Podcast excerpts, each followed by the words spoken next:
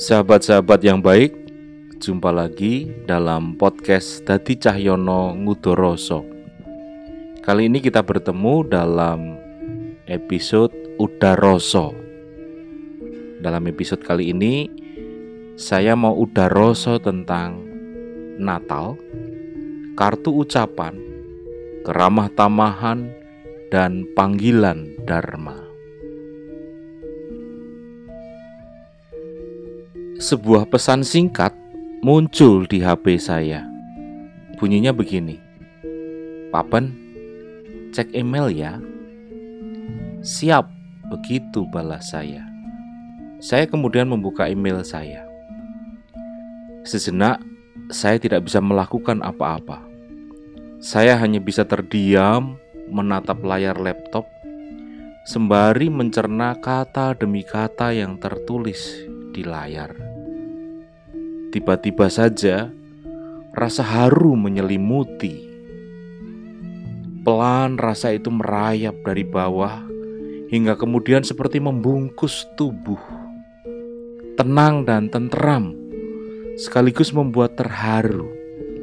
Kalimatnya sederhana, sahabat-sahabat. Kalimatnya begini. Salam Pak Pendeta. Terima kasih tetap bertahan menjadi berkat bagi sesama, menjadi pembawa damai dalam ajaran-ajaran Yesus. Dan terima kasih, tetap semangat beragama, meski di luar sana banyak yang menyalahgunakannya. Melalui kado sederhana ini, sebagai seorang Muslim, saya turut berbahagia dengan kebahagiaan kalian Semoga berkat Tuhan selalu menyertai kita semua. Love you all. Bahagiamu adalah bahagiaku juga. Salam damai dan semoga sehat selalu. Dengan penuh cinta, Vina. Disertakan juga dalam email itu sebuah kartu Natal Kartu itu bergambar keceriaan keluarga yang tengah bertukar hadiah di sebelah pohon Natal. Kembali, tulisan dalam kartu itu membuat saya tertegun. Tulisannya begini. Selamat Natal 2020. Teruslah menjadi berkat untuk sesama. Sahabat-sahabat yang baik, bagi saya Ucapan selamat Natal dari sahabat-sahabat Muslim bukanlah sesuatu yang asing. Setiap tahun saya selalu mendapatkan sapaan cinta mereka pada saat Natal.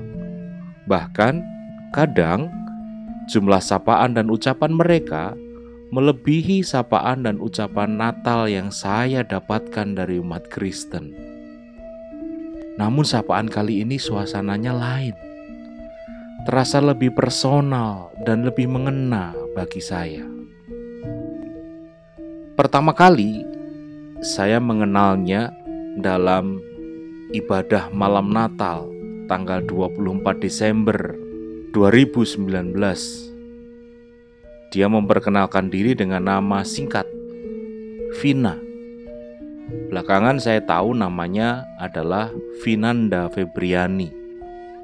Dia adalah anggota Badan Nasional Penanggulangan Terorisme Jawa Tengah. Pada saat ibadah malam Natal itu, dia hadir bersama dengan teman-teman Gus Durian Jakarta yang dipimpin oleh Mas Michael Sebastian Prihartono atau yang lebih akrab disapa dengan sebutan Mike. Lalu ada juga Faik dan teman-teman dari pesantren Luhur Ciganjur. Kehadiran teman-teman Muslim di GKJ Gandaria pada malam Natal sudah tidak asing sebenarnya. Sering kami mengundang sahabat-sahabat Muslim untuk hadir merayakan Natal bersama-sama dengan kami. Salah satunya yang sering adalah teman-teman dari pondok pesantren Asalam di Gunung Gelis, Bogor, atau kita mengenalnya dengan pesantren Inggris di bawah asuhan Kiai Ali Kohar atau Kang Aang Lalu kita juga pernah mengundang sahabat-sahabat dari Ikatan Jamaah Ahlul Bait Indonesia atau IJABI. Waktu itu yang hadir adalah Ustadz Jalaluddin Rahmat, lalu ada Mbak Nike atau Mbak Emilia Renata. Jadi sudah sering sahabat-sahabat muslim hadir di gereja kami di GKJ Gandaria. Nah, yang menjadikan kehadiran Vina, Mas Mike, Faik, dan lain-lainnya terasa lain adalah sebetulnya peristiwa yang terjadi sepekan sebelumnya, yang terjadi di ruang ibadah itu. Peristiwa itu adalah saat Pendeta Gomar Gultom, Ketua PGI, dan Gus Nuril Arifin, pengasuh Pondok Pesantren Soko Tunggal, saling membasuh kaki. Peristiwa langka itu menjadi viral di media sosial. Tentu saja yang juga harus disebut adalah Gus Aan Ansori penggerak jaringan Islam anti diskriminasi yang juga hadir pada acara dialog kebinekaan yang dilakukan oleh GKJ Gandaria pada tahun lalu. Kembali pada sosok Vina, parasnya manis, sedikit cabi, enak diajak ngobrol. Usai ibadah malam Natal itu kami sempat berfoto bersama lalu ngobrol di ruang ibadah anak Lalu pertemuan saya dengan Vina berikutnya adalah ketika saya dan pendeta Elizabeth hadir pada acara Haul ke-10 Gustur di Ciganjur. Setelah peristiwa tahun lalu itu, kami beberapa kali berkomunikasi dan saling menanyakan kabar. Di saat awal-awal pandemi, dia juga yang mengontak saya memastikan saya tidak apa-apa. Lalu di tahun ini saya meminta Vina untuk membuat video menyampaikan sapaan selamat Natal. Nanti video itu akan tayang di ibadah malam Natal Silahkan sahabat-sahabat menontonnya di channel GKJ Gandaria Official. Lalu, di tanggal 2 Desember yang lalu, kami bertemu secara virtual dalam acara mengenang korban pembunuhan di Desa Lembantongoa, Sigi, Sulawesi Tengah. Acara itu digagas oleh Gus Aan dengan jaringan Islam anti diskriminasinya. Pada acara itu, saya sempat membacakan tulisan reflektif saya. Kemudian saya dapat kabar kalau tulisan itu beredar ke mana-mana, termasuk acara yang diadakan oleh teman-teman di Sydney kalau saya tidak salah. Gus Aan memberikan komentar atas tulisan saya itu. Dia bilang, itulah kelebihan orang-orang Kristen meskipun ditindas, meskipun dikasari, kalian tetap mengampuni, kalian tetap mengasihi. Kami harus belajar dari kalian. Waktu itu, judul refleksi saya adalah "Kami mengampuni, tapi takkan pernah lupa". Kapan-kapan di rubrik yang berbeda, saya akan bacakan tulisan itu. Nah, setelah acara itu, Vina kembali mengirim pesan pada saya. Saya diajak menjadi salah satu anggota panitia perayaan Natal virtual dan Haul Gusdur yang rencananya akan diadakan pada tanggal 28 Desember yang akan datang. Percakapan-percakapan dalam acara-acara bersama itulah yang kemudian membuka mata dan pikiran saya tentang Vina, tentang kebinekaan, dan tentang keindonesiaan. Selama ini saya berpikir bahwa saat terjadi penyalahgunaan agama sebagai kendaraan untuk menindas, untuk menangguk keuntungan, teman-teman saya yang Muslim diam saja. Mungkin mereka merasa tidak enak, tetapi anggapan saya salah besar. Mereka juga gerah, gerah melihat Indonesia yang dirusak oleh segelintir orang yang tidak bisa mengendalikan syahwat kekuasaan mereka. Gerah karena melihat semakin banyak orang yang tidak bisa beragama dengan nurani yang bersih.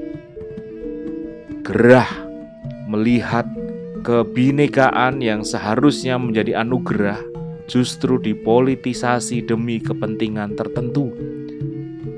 Gerah melihat manusia-manusia dirampas haknya.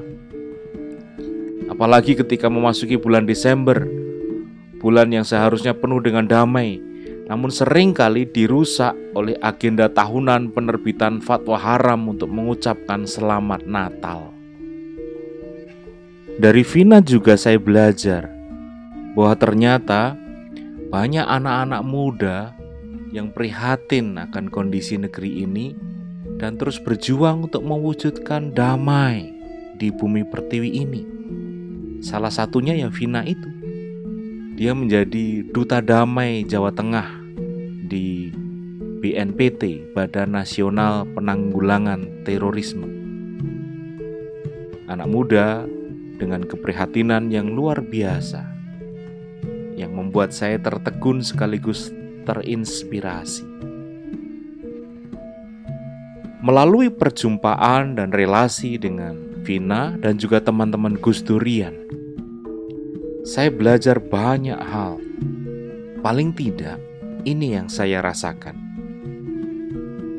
Saya tidak merasa sendirian saya tidak sendiri saat gerah dengan kekerasan atas nama agama yang terus terjadi. Saya tidak sendiri saat menangisi jatuhnya korban kebiadaban manusia atas nama agama. Pun saat ini, saya tidak sendiri saat berhadapan dengan pandemi. Ya, saya tidak sendiri di tengah Natal yang hening ini. Ucapan selamat Natal dari Vina meneguhkan saya untuk terus menjalani panggilan saya, menyemai pengampunan di mana saja, menebar benih belas kasih di mana saja, mencoba mewujudkan keadilan sekecil apa pun bentuknya, dengan harapan kebenaran dan perdamaian bisa bertumbuh seiring dengannya. Sahabat-sahabat yang baik, Natal tahun ini memang berbeda. Alih-alih kita merayakan dengan rutinitas yang hingar-bingar, kita diajak untuk larut dalam refleksi dan perenungan diri. Pandemi ini mau tidak mau mengubah hidup kita, termasuk bagaimana kita memaknai kehadiran Allah dalam diri Yesus Kristus yang lahir ke dunia. Dalam bukunya yang berjudul Labirin Kehidupan yang pertama, Profesor Joas Adi Prastia atau yang biasa kami sapa dengan Pak Jo atau Pak Joas menyebutkan bahwa Natal adalah perjumpaan antara keramah tamahan ilahi dan keramah tamahan insani. Allah yang menjadi manusia itu adalah bukti keramah tamahan Allah dalam menyambut manusia yang terasing di dalam dunia. Dan dunia itu adalah juga rumah Allah. Dalam rekonstruksinya atas peristiwa kelahiran Yesus, Pak Joas menjelaskan bahwa kelahiran Yesus bukanlah sebuah tanda penolakan seperti yang biasa kita dengar saat ini, melainkan kelahiran Yesus adalah tanda penerimaan. Tuan dan nyonya rumah menerima Yusuf dan Maria, sosok orang asing yang tengah mengandung. tuan dan nyonya rumah itu menerima dan menempatkan mereka di ruang bawah karena ruang tamu atas atau bahasa aslinya kata luma sudah penuh. Kata-kata luma ini menarik karena LAI menerjemahkannya bukan sebagai ruang tamu atas, melainkan penginapan. Padahal kata penginapan dalam bahasa Yunani aslinya adalah pandokeion. Dalam teks Lukas itu, kata yang dipakai adalah kata luma atau ruang tamu atas. Tindakan sang tuan dan nyonya rumah yang menerima Yusuf dan Maria, menempatkannya di ruang bawah, adalah sebuah tindakan etis menerima orang asing atau stranger sebagai tamu atau guest, bahkan kemudian menjadi sahabat atau friend. Proses transisi dari stranger kemudian menjadi guest dan menjadi friend, inilah yang menjadi ciri yang sangat khas dalam semua bentuk keramah tamahan. Jadi, betul apa yang disebut Pak Joas. Natal adalah perjumpaan antara keramah tamahan Allah dan keramah tamahan manusia. Kalau berbicara tentang keramah tamahan Allah, kita sudah yakin bahwa peristiwa Natal itu menjadi bukti. Kita merasakan dan merayakannya setiap tahun. Nah, yang istimewa adalah tahun ini saya merasakan keramah tamahan insani dari sosok Vina, seorang Muslim yang membuka dirinya untuk berbagi duka dan berbagi sukacita. Yang kemudian hal itu meneguhkan saya untuk menjalani panggilan Dharma. Sahabat-sahabat yang baik, mengakhiri Udaroso kali ini, saya ingin mengucapkan selamat Natal bagi kita semua.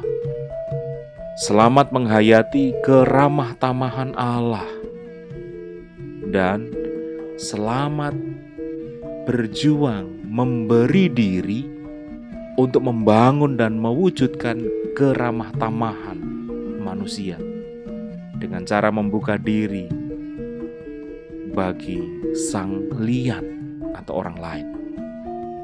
Itulah Natal di tengah pandemi kali ini. Sekian, udah Rosso kali ini. Nantikan episode-episode berikutnya di podcast Dadi Cahyono Ngutoroso. Tetap sehat, tetap semangat, dan terus menjadi berkat.